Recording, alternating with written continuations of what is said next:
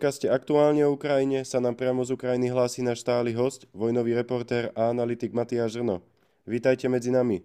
Dobrý den a zdravím posluchače podcastu Aktuálně o Ukrajině. Tentokrát eh, ze záporožské oblasti, to je všechno, co můžu k tomu přesně říct. Eh, jsem právě na schodech vedoucích do sklepa jednoho polorozbořeného domu, eh, kde jsem se skupinou ukrajinských dělostřelců jejichž práci vlastně celý den sledujeme, eh, natáčíme a momentálně pauza, čekají na eh, to, až jim přijdou nějaké souřadnice, na které by měly navádět palbu. Je to prostě klasická situace jako v každé armádě. Pořád dlouho, dlouho čekáte a pak přijde krátký okamžik jako hyperaktivní činnosti, kdy všichni vyběhnou a nabíjí ten 155 mm kanon Eh, skoro 50 kg těžkou, eh, těžkým nábojem, eh, který se pak za neskutečného hluku a třasu celé země pošle na vzdálenost asi 27 km na ruskou stranu fronty. Aké je tam počasí? Zápasíte už s jarným blatom? Počasí je teďka skoro idylické, bych řekl, takové jarní, i když je pořád jako frišno, je chladno, ale už svítí sluníčko a je to takové optimističtější.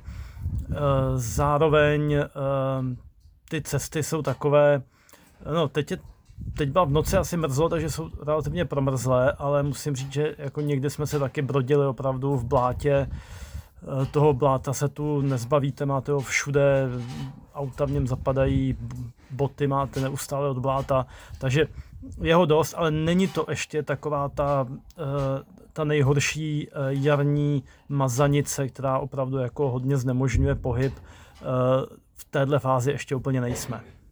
Už jste vyřešili problémy s autem? No, s autem eh, po, jenom připomenu posluchačům, kteří tuhle anabázi neznají, přišel jsem na takový geniální plán, že koupím terénní vozidlo pro ukrajinské dobrovolníky, kteří vozí pomoc vojákům na frontu eh, pro našeho společného kamaráda Pavla eh, s tím, že tím terénním vozidlem po dobu mého natáčení tady budu jezdit eh, já, což mi taky hodně ulehčí práci, protože firmní auta z televize máme jenom Škody Octavie. No, takže spojím příjemné s užitečným, budu mít na čem jezdit a pak to auto tady nechám a udělá, udělá dobrou věc. Ehm, měl jsem na to, tam, našel jsem na to i sponzory, no nicméně auto jsem koupil, uh, Land Rovera terénního Discovery, ale ten nám začal vynechávat už v Polsku, uh, takže jsme ho nechali ve Lvově na nějakou základní opravu. Uh, čeští dobrovolníci z Team for Ukraine nám nabídli jiné auto, Peugeot 807, tak ten nám vynechal někde u Poltavy, takže ten si odvezla vojenská jednotka, které původně byl e, připraven a snad ho dát dohromady. No a skončili jsme s takovým malým, malou dáčí Logan, kterou jsme si půjčili už normálně z půjčovny, e, což taky není dvakrát příjemné, protože ta půjčovna nám neustále volá, jestli nejsme e, někde u fronty, že mají podle GPS, jim zdá, že ano a že okamžitě máme odjet a tak podobně. Takže to jsou takové radosti, radosti natáčení. Čo sa dá povedať o nejasnej situácii v Bachmute, odkiaľ prichádzajú veľmi rozporuplné informácie? No, my jsme, my jsme strávili teďka tři dny v nejbližším okolí Bachmutu, kam se až dá dostat.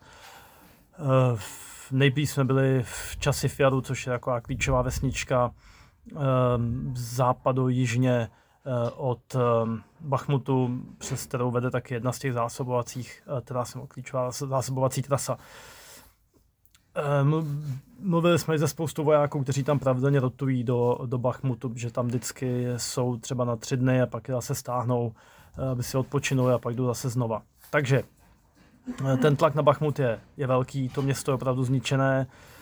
Um, Rusové útočí těmi, nauč, naučili se vlastně využít tu svou uh, převahu v lidské síle a útočí metodou těch útočných skupin složených převážně z pěchoty. Ti vojáci ukrajinští opravdu říkají, že to je jak za druhé světové války, že postřílí jednu skupinu, přijde druhá, postřílí druhou, přijde třetí a takhle vlna za vlnou třeba 12 vln, což prostě nakonec vede k tomu, že, že pomalu ale přesto postupují.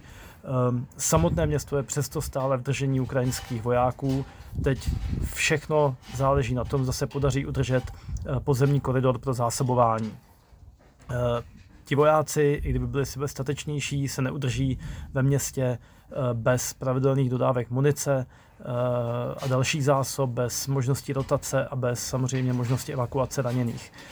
Eh, Rusům se podařilo přetnout um, tu hlavní trasu, jednu zásobovací trasu ze Soledaru, tím, když obsadili Soledar podstatě mají pod palebnou kontrolou, uh, jsou těsně u té silnice z časy Jaru, to znamená, že eh, ze západu, to znamená, že ukrajinští vojáci se mohou zásobovat jenom přes polní cesty uh, rozbahněné, které jsou přístupné v zásadě jen pásovou technikou nebo nějakým hodně dobrým terénním vozidlem.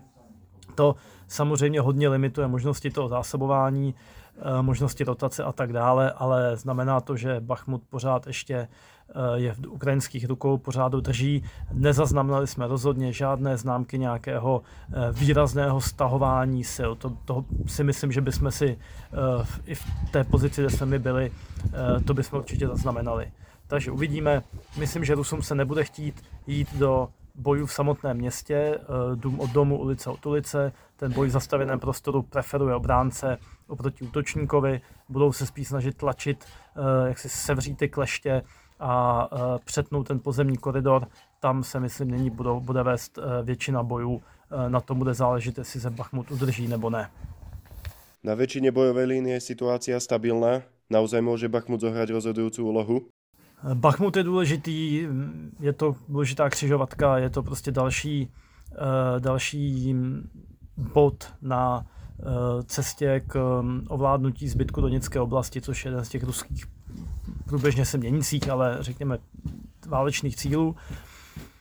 Eh, na druhou stranu tam jsou ještě další města, tam hnedka eh, Konstantinivka, Družkivka, Kramatorsk, Slaviansk. Všechna ta, a pokud si představíme, že by o všechna tato města měly své bojovat stejným tempem jako o Bachmut, no tak ten... Pardon. A my jsme už zaznamenali budování dodatečných obranných linií eh, právě třeba v časi Fiaru. Eh, byť si dovedu představit, že v těch eh, městečkách takže tam budují obrané linie. Byť si dovedu představit, že by se mohly budovat ještě trošku rapidnějším tempem a trošku důsledněji. Jako občas si ukrajinští vojáci stěžovali, že i uh, Bachmut se mohl začít včas opevňovat lépe. To jsou jako situace, které se samozřejmě stávají v každé armádě, že vojáci mají dojem, že to velení trošku zanedbalo a že s lepší přípravou mohl být Bachmut bráněn za menších obětí. Uh, ze své situace, ze své pozice nedovedu odhadnout, jestli to tak opravdu je, jestli tu chvíli ty zdroje, možnosti k tomu byly. Ehm, z vojenského hlediska samozřejmě bylo, by bývalo lepší, kdyby byl Bachmut lépe opevněn, lépe připraven na to, stejně jako si dovedu představit, že, by, že i teď eh, se ehm, ty oblasti okolo Bachmutu eh, připravují důsledněji na možný ruský průlom.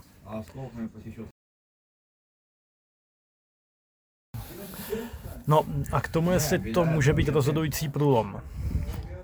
Myslím si, že ne. Myslím si, že popravdě řečeno žádná strana uh, není schopna nějakého uh, nějakých rozsáhlých kombinovaných operací, nějakého blitzkriegu, nějakého průlomu, který využije uh, obě dvě strany jako nejsou zas tak jako takticky dokonalé. Uh, spíš uh, v tom případě ruského postupu bude o to, že se jim podaří jako horko těžko ovládnout Bachmut a pak se zastaví, budou potřebovat načerpat jako sil, eh, přeskupit eh, jednotky, doplnit svůj materiál a tak dále. A pak začne vlastně zase to samé, zase ten pomalý metodický postup, protože oni zkrátka nemají armádu vycvičenou na to, aby na cokoliv jiného, než je pomalý metodický postup s eh, nasazením dělostřelectva a s velkými ztrátami který ale přece jenom do určité míry funguje, byť uh, to teda stojí obrovské ztráty. A nutno říct, že to stojí velké ztráty i, i Ukrajince. A své mají to štěstí, že tam nasazují, uh, nasazují um, třeba Wagnerovce, u kterých jim je úplně jedno, uh, jestli zemřou nebo ne, že to jsou zločinci, kterých se ten stát se stejně zbavit. A popravdě řečeno nemají ani moc velké, velké obavy ze ztrát vlastních vojáků, kteří často jsou z nějakých odlehlejších oblastí. Um, zkrátka ten vztah k životu je v Rusku jiný, na Ukrajině bojuje je.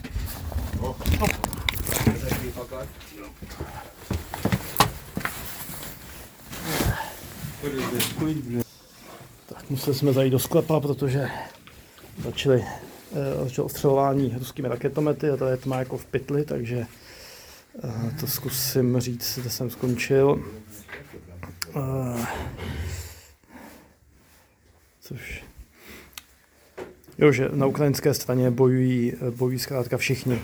Je to armáda, kde jsou, kde je celá, zastoupená celá společnost a ty ztráty eh, nesou mnohem hůř než ta ruská, ve které, řekněme, bojují eh, lidé, na které se to vedení dívá jako na zbytné, jako na lidi, bez kterých se obejde.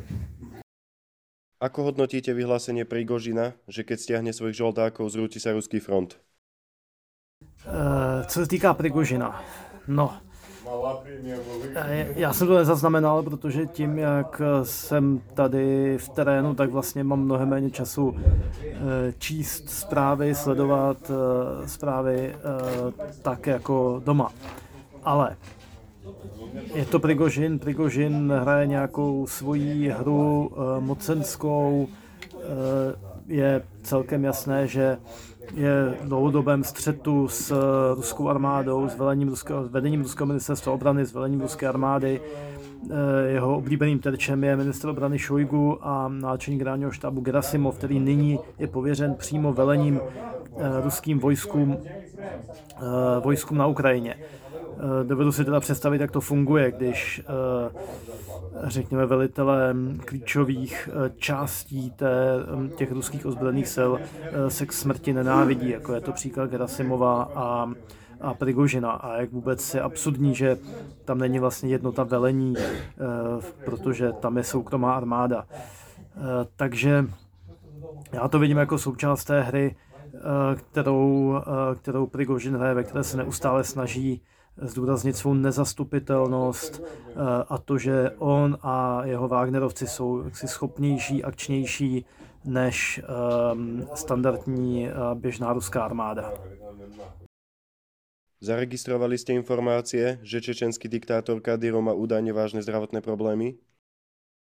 Eh, stejně jako s Prigožinem ani tohle jsem nezaregistroval, takže nevím.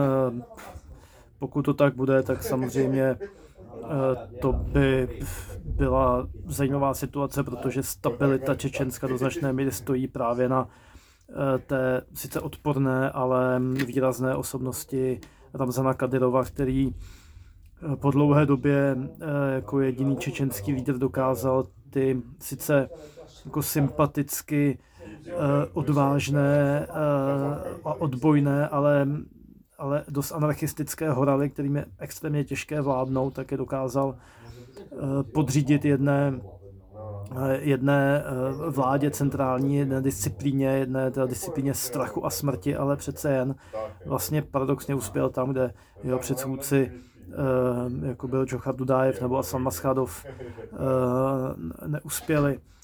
To znamená, že pokud on by třeba podlehl nějaké těžké nemoci, pokud ji opravdu má, já jsem vždycky, ačkoliv o tomhle konkrétním případě nic nevím, tak jsem vždycky trošku skeptický, když se objeví ty uh, zalučené informace o tom, že někdo má, někdo má uh, je těžce nemocen. Ale i kdyby, tak samozřejmě to bude mít, uh, tak to bude pro Čečensko velkou příležitostí, ale bude to zároveň velkou hrozbou, protože Čečenci jsou jak se říká, jsou tu lidé, kteří umí vyhrávat války, ale prohrávají mír. V minulosti po třeba první čečenské válce Eh, ve které opravdu dokázali skoro nemožné, eh, kdy fakticky porazili ruskou armádu a donutili odejít eh, z Čečenska. Byl to fascinující úspěch, tak ten úspěch promrhali ve zájemných půdkách, v chaosu, v neschopnosti podřídit se vládě prezidenta Maskadova, vytvořit nějaký, nějaký aspoň trošku fungující státní útvar. Takže i to, jak by po Kadyrovově případném odchodu vypadala situace v Čečensku, to, to je velká neznámá. Ruský minister zahraničných vecí Lavrov zbudil v Indii výsmech publika za tvrdenie, že Rusi nezačali vojnu. Eh, tak to je úplně, úplně absurdní, eh, co Lavrov předvádí, jenom dobře, že i v Indii, eh, což není nějaký jako pevný protiruský bod, ale přece tam jako lidé zavnímali tu zjevnou absurditu jeho tvrzení a já mohu jenom, nemohu jinak než se znovu jako podivit nad tím, jak ruští diplomaté jsou schopni opravdu lhát do očí úplně absolutně. Chápu, že diplomat občas musí trošku být diplomatický, abych tak řekl, trošku si to ohnout tu pravdu, ale to, co předvádí opravdu ruští diplomaté, je neuvěřitelné.